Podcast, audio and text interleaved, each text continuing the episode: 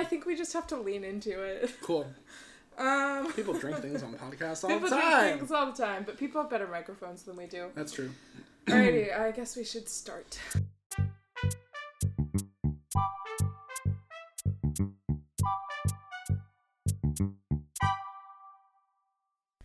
Welcome back to Artist Crush with Lee Harrison Daniel. That's me.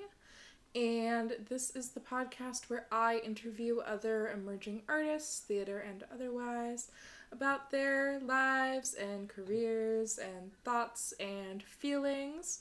And I am super stoked for today's guest. Uh, you know him, you love him. It's First Kiss Theatre's resident cis man, Max Berry. Welcome to the podcast. Hey, thanks for having me. How's it going? Good. little. I feel like I can't even say a little tired at this point because that's since that's my regular response. I think I have to just be like, yeah, Yeah. yeah, doing good. It was rainy and gross today, so glad to be in a nice, warm, dry space. Yeah. No. We're sort of taking the pod on the road today. I'm at Max's apartment. And um, there's a lot of Spider Man merchandise in that you are wearing a Spider Man shirt and you just showed me a Spider Man per- poster that you have. Oh, would yes. you say Oh, would sorry. you say that that's sort of a creative uh, influence for you right now? Spider Man. Yeah. Um, I think well, this shirt specifically, if we're gonna loop a bunch of different things in, my dad does this thing where he'll just buy a, like a shirt or like a cool like graphic, uh, tee or something, and I'll be like, "That's cool," and then it shrinks in the wash, and he just gives it to me. So this was my dad's shirt that then was given to me. So he buys a lot of Spider Man things, um, or was this? Yeah, no, this was, um, but I think he bought this for uh, us going to go see a Spider-Man movie together because we go and we wear shirts. So I, Oh. not as much of a creative inspiration in that like the story of Spider-Man is like, oh, I'm doing this. Um, but in that, my dad, who is one of my kind of like creative inspirations, gifted this to me. Who then I can now, like, be, like I can think of him as I'm like I'm like writing and I go, oh, I'm wearing the shirt from my dad. Oh, okay, cool. Then my dad would make this funny joke right here, and I would do Oh. that. But I guess I mean, but actually thinking about it more, if there is like a, if I did have to say like, pick a superhero that was like influential for I don't know why that'd be. A I weird- didn't ask you to do I know- that, I- but feel free. I know. free. Well, it's it's I'm looping it around. You know Okay, how- loop around, Yeah, loop let me take the scenic route a little bit, but like um. In terms of like a creative inspiration, it if I had to be like this one is the creative inspiration, it would probably be Spider Man because I just I don't know I think, um, those kind of stories are more interesting when people are like teenagers and everything else is tran like it, there's so much transition and everything else, and then Yeah. you throw in this other big thing. Um, Yeah, So- he's sort of a scrappy young lad like yourself. yeah, I sure. well, gosh, um, you know, I didn't think we'd be uh, drinking like this this early on the podcast. This is only episode two, yeah. um, but we've got some nice little blood orange ciders that kind of taste like if a mimosa were had like sawdust in it. Mm. Uh, you said it was musty, and then I I said, called it musty. and I said it was a mamusta. and I just wanted to let the world know that I said that. Um, we went to college together. We did. This is true. For like, well, you only went for three whole years, but Yeah. you did graduate in those three whole years. I did. Yes. Um, Feels like two and a half, just with yeah. everything going on. Um. And I met you as a playwright, mhm. but also a musical theater major. Yes. And I feel like the times have changed. Yeah. Um. That it was a very interesting. Kind of, I guess, first two years. Um. As I kind of like, because I feel like you go in. Uh. Go into theater when you live because I, gr- I grew up in small town in Ohio, not a lot of uh, theater, so there are very specific avenues with which you can experience theater as like a kid. Actor, uh, like crew member. I guess like sometimes and some like other designer roles or like a, um, or like a or like a dancer kind of thing. So, but like performer and designer slash like crew, I feel like are the two main avenues in like a small town in the Midwest that you can that you get introduced to theater. And if you're lucky, you'll get some really good programs that kind of veer off and do some other things too. I would say to a degree, even crew is lucky for kids. Yeah.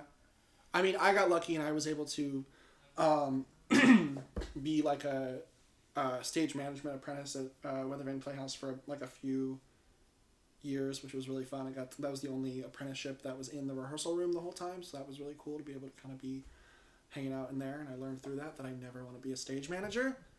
Um, so much respect for what they do, but I it would stress me out so much. But um, but yeah, so I went in kind of being like, oh, um, I wanted wanted to perform my whole life. I was, I'm gonna go and that's what I'm gonna do. But I'm also gonna write because that's a thing that, um, I enjoy, but it's not gonna be my main thing. And I actually picked Marymount because it was letting me do writing as well. So like Me too. the the like the signs were all there and kind of screaming at me and it just you know how those things kind of work it just took until the right moment for me to go oh okay wait no this is what i want to do and i haven't really looked back since i had a my sophomore year i had a existential crisis in a tap class where it went from me going because i was never a good tapper. I was always like uh, a ballet dancer and jazz dancer primarily. Um, and it went from what my initial attitude was of okay well i'll just keep working at this and then i'll get better at tap to one day i just in my brain was just like oh this is hard. Well that's okay because i'm never to use this anyway. And like that moment i was just like oh fuck. Like That's a crazy thing to realize about something that you're paying, like, you know, however many thousands of dollars a year to, to study. Yeah, well, I was all like that to me wasn't as much of the a thought just because I was already kind of taking out like I was gonna be Oh, in some yeah. sort of debt regardless. Yeah, yeah. Didn't come from a not from a family that was able to be like, oh, we're gonna let let us just pay your college here. But I'm very grateful that I do come from a family where my parents were very much like. They could have very easily have just said, "Hey, why don't you go to like Ohio State or something, and you could still Do you kind mean of." the Ohio State? Oh State? yes, sorry. No one come at me. All my like all my entire high school that went to Ohio State University. Don't come at me. But um, that was still a rough. I think that was the and going off of that that was that realization and the like. I think I called my parents like within minutes of leaving Yeah. that dance class, to be like, I think I'm gonna make. th- I think I'm gonna do this, and I don't know I just need, I was like, I just need you to tell me that I, it's not a bad choice. And they were immediately like, no, you're good. Like, we feel like this is the right right call. Do you feel. I'm saying this because I feel this. Do you feel like pressure because of like the ways that your your family has made this sort of career path possible for you? Like not necessarily like pressure from coming from them, but like I constantly am thinking about like oh shit, like other people have put like time and resources into this for me. I better like be good at what I do. Not, I wouldn't say I feel pressure because I think, Lucky. well, I just it's just in the way that they've, they've just communicated, been made very clear that like, I am not the one to think about the the money that they put in, like my an, an example of this kind of sort of is my dad designs a lot of my logos for a lot of my plays. My dad is a graphic designer. Anyone needs a graphic designer? My dad's amazing. Kevin Berry hit him Yes. Um, and I've, because sometimes I will be like, "Hi, Dad, I need this today. Here's this very specific thing, and I know you have a full time job. Can you do this today?" and he'll be like, "Yeah, let me see what I can do." And I've offered to like Venmo him some money for it because it's what he does, and he's always like, "Nope." And I I've never tried to send it to him, but I'm confident that if I Venmoed him money, he right would back. send it right back. Yeah. Um, so it's not as much of like because of a pressure in the oh I better be good because I they I just I I don't know I'm just not worried about that. I think for me it is more of a just a it's a gratitude and like a I want to give back and show them that what they did was worth it. Not in a oh no was it worth it. Just in a I can't wait. Like when I think about you know everyone has those like images of like what they're gonna say when they get like this X award. I think about. I don't know if I've told them this actually, so this will be cool for them to discover on this podcast. Um, I think about not really as much of the speech as when I walk off stage. And the three of them, my parents and my sister, are the first people that I see, and we get to kind of celebrate that together Yeah. um, or like the the this is so silly, but like the the cut from my speech to them in the audience kind of thing. Like those are the moments I think about more. And you know, I have a running list of people, most of them family, who if I ever were to find myself in a position where I have large sums of money who will be getting checks no Yeah. matter what and they don't they can't say anything about it, they will be getting checks. And of course my parents are on that list. So yeah, I wouldn't say a pressure as much as just kind of like a, oh man, I can't wait for whatever I want, and they're gonna say you don't need that moment, do it for yourself. But like it's a, oh man, I want that moment of like the, just being able to say, hey you guys, you guys, uh, bet on the right horse, kind of thing. Like, Yeah. Yeah. I did it. Um, I want to circle back to the Midwest, uh, being that we're both from there. We're from sort of rival Yeah. states, Ohio and uh, Michigan, which is kind of a colder, slightly less farmlandy Ohio with like more water around it. Mm-hmm. Um, and I also want to circle back to your dad, who I feel like we've talked a lot about already uh, in this episode. I don't know if my dad is aware of how much of just like a uh, like character, like a mystical character he is in my friend group of just these random stories about him. I don't know if he knows that he everyone knows about my dad, even if they haven't met him. He knows now. Yeah. We all follow him on Instagram. Yeah. You should too. I'm not gonna, I mean, maybe I'll tag your dad. I don't know if he wants don't if he wants that. I'll, I'll ask him before beforehand. Um, well, a mystical character in your friend group, and also like perhaps uh, somewhat of a literal character in your in your work as Yeah. a playwright. Yeah. I should preface this too, because I feel like I need to say this, because um, both parents serve very specific and uh, important roles in kind of my artistic journey. Um, and I think it's just, I think my my mother has a lot of the like, the the practical sides of how I work and kind of the plan. Like I call her when I'm like I don't know what's what to do, what's going on.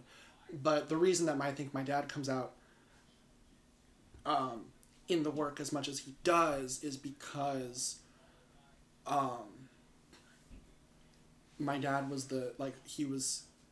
I grew up just seeing him create, um, and I think also that I I think only recently have I started to realize that oh, you aren't like obligated to do the thing that you're good at as like your career.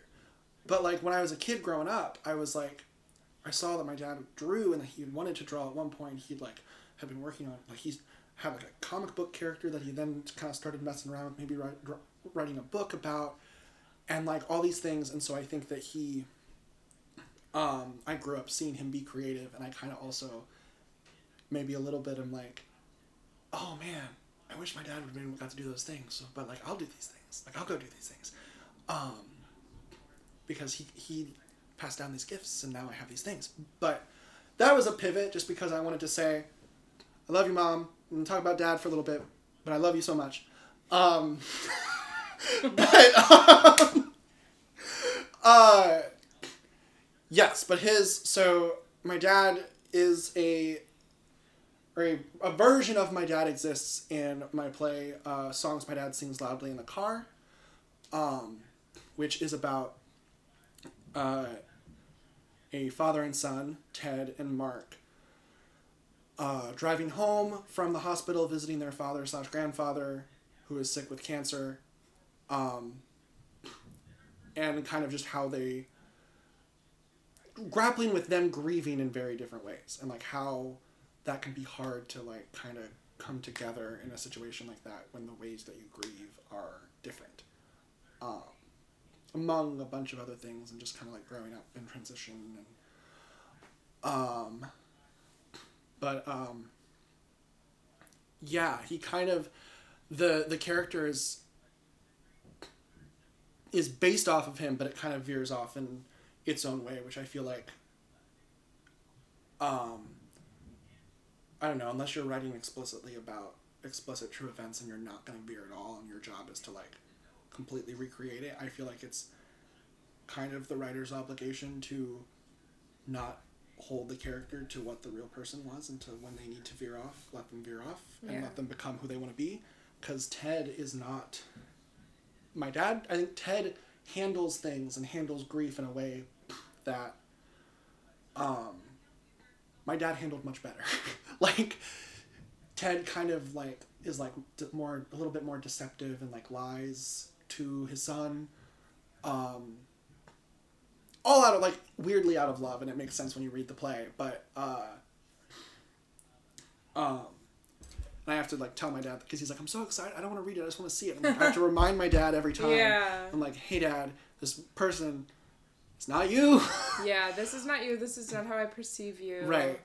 Um, and I also I think it's also good whenever if I have other people in or people if I base people off of characters off of people in my life and then also have myself in there, I bring myself down to that level too. I give the character of myself things to be shitty or complicated or like sometimes even when I'm like dealing with depending on who I'm dealing with and the situation, I'm like, okay, I need to make myself completely the bad guy to even feel not guilty about kind of doing some of these things with this. Yeah.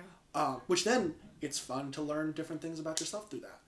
Um, I'm also I'm trailing off from your initial question. I'm realizing, okay. but I hope all this is helpful. Yeah. But um, which that kind of similar that similar, uh, like making myself making myself the bad guy was kind of how, uh, in my web series, um, when I was like I'm gonna be in it, and I'm gonna be a main ca- like a main character in it. Yeah. I was kind of like the only way I can feel bad, not self-inserting myself as this main character, and like not feel bad, is if I make myself an asshole. And he is. And he became an asshole. Max Yeah. in uh, Hey Professor web series. All six Um, episodes on YouTube. All six episodes on YouTube, which I do want to also talk to you about. Yeah, I kind of had like little branches of, of yeah. tangents, but yeah. can pull it back. Um, I do. I mean, my rule when I base a character off of someone is generally just like, well, that person can never read or see this play.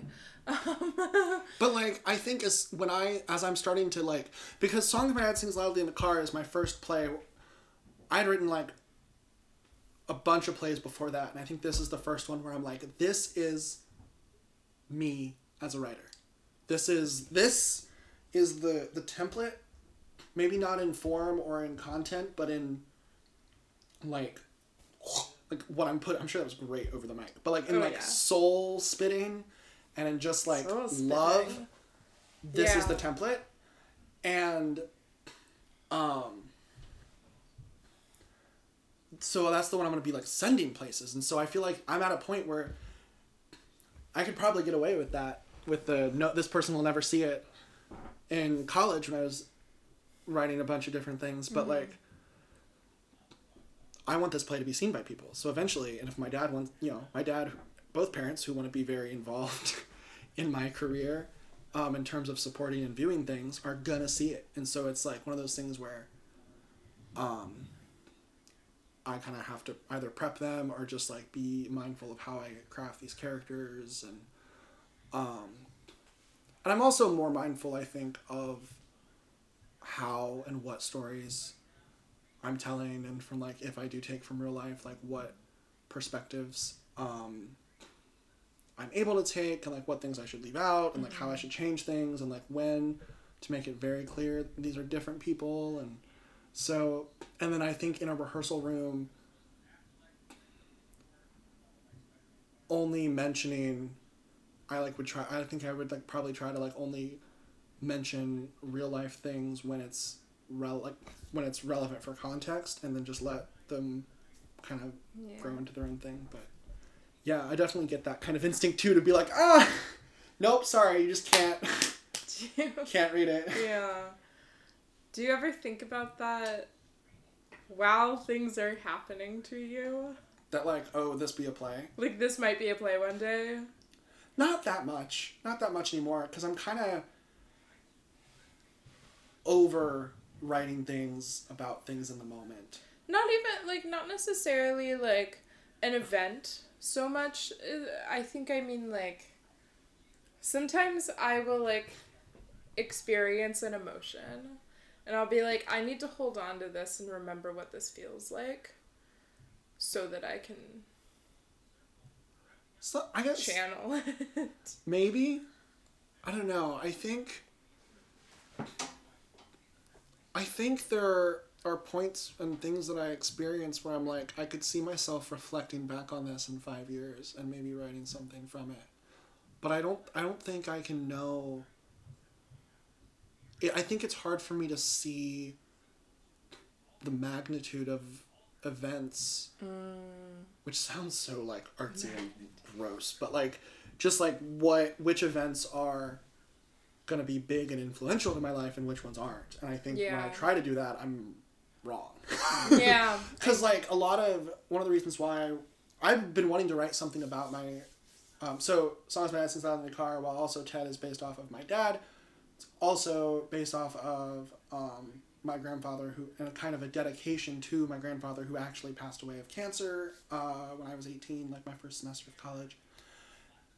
And i wanted to write about that like probably since it happened. Like i like like i was thinking like i don't know and it just never felt right. And then everything finally from very really random places kind of clicked into place and i had the angle that i wanted to write about and i did and that took like three years. Yeah. um and i and like the event kind of that i think about with that is i just wrote when i was like 16 i wrote like a like a writing prompt on some website. I wrote like a one sentence story. And my grandpa said max you're a really good actor but i don't know i think you're going to be a writer was the thing he said. He and i like immediately shut that down. I was like I was like, uh, because I like, I was like, no, no, what? You're telling me I'm gonna be something different than what I think I'm gonna be right now at 16? Of course, I'm just gonna be an actor. And he was the my dad is like had like said that too and kind of echoed that sentiment but like i remember he was the first person to say because writing looking back on it i had been writing and making stories longer than i had been an actor. But at the time writing felt like my second thing. Mm-hmm. And he was the first person to say hey no you're going to be a writer um, Whoa. and so now I can think back on that and be like, whoa. So like I think if I had tried to write, and well, and even, I think even even in the, when it happened, and then like later. Like, cause you know when he passed away, I could still see that. I could still think about that, but like it wasn't for another two years to where I stopped being in the musical theater program. So then it took that for me to realize, oh wait, he's right. Yeah. and that kind of fueled writing this play. So i had to like wait for this new bit to even begin conceiving of this play. And he and he and he died before i um, dropped out of the musical theater program. So he never got to see that he was right. Yeah. and i think that kind of fueled that script. Um, and i i wouldn't have been able to do that if i had been like i'm going to write my first idea um, Yeah. about that did I answer your question? I don't remember the initial I question. I don't remember either. Um, we're a little bit over time here, so I think this might just be a two-parter. We're gonna roll right into a second episode. Oh goodness! All right, sorry So guys, I talk a lot. Tune in next time. uh, or a few times from now, we'll see with this release schedule, to hear about Max's web series, some upcoming projects, and find out who Max Berry's artist crush is. We'll see you next time.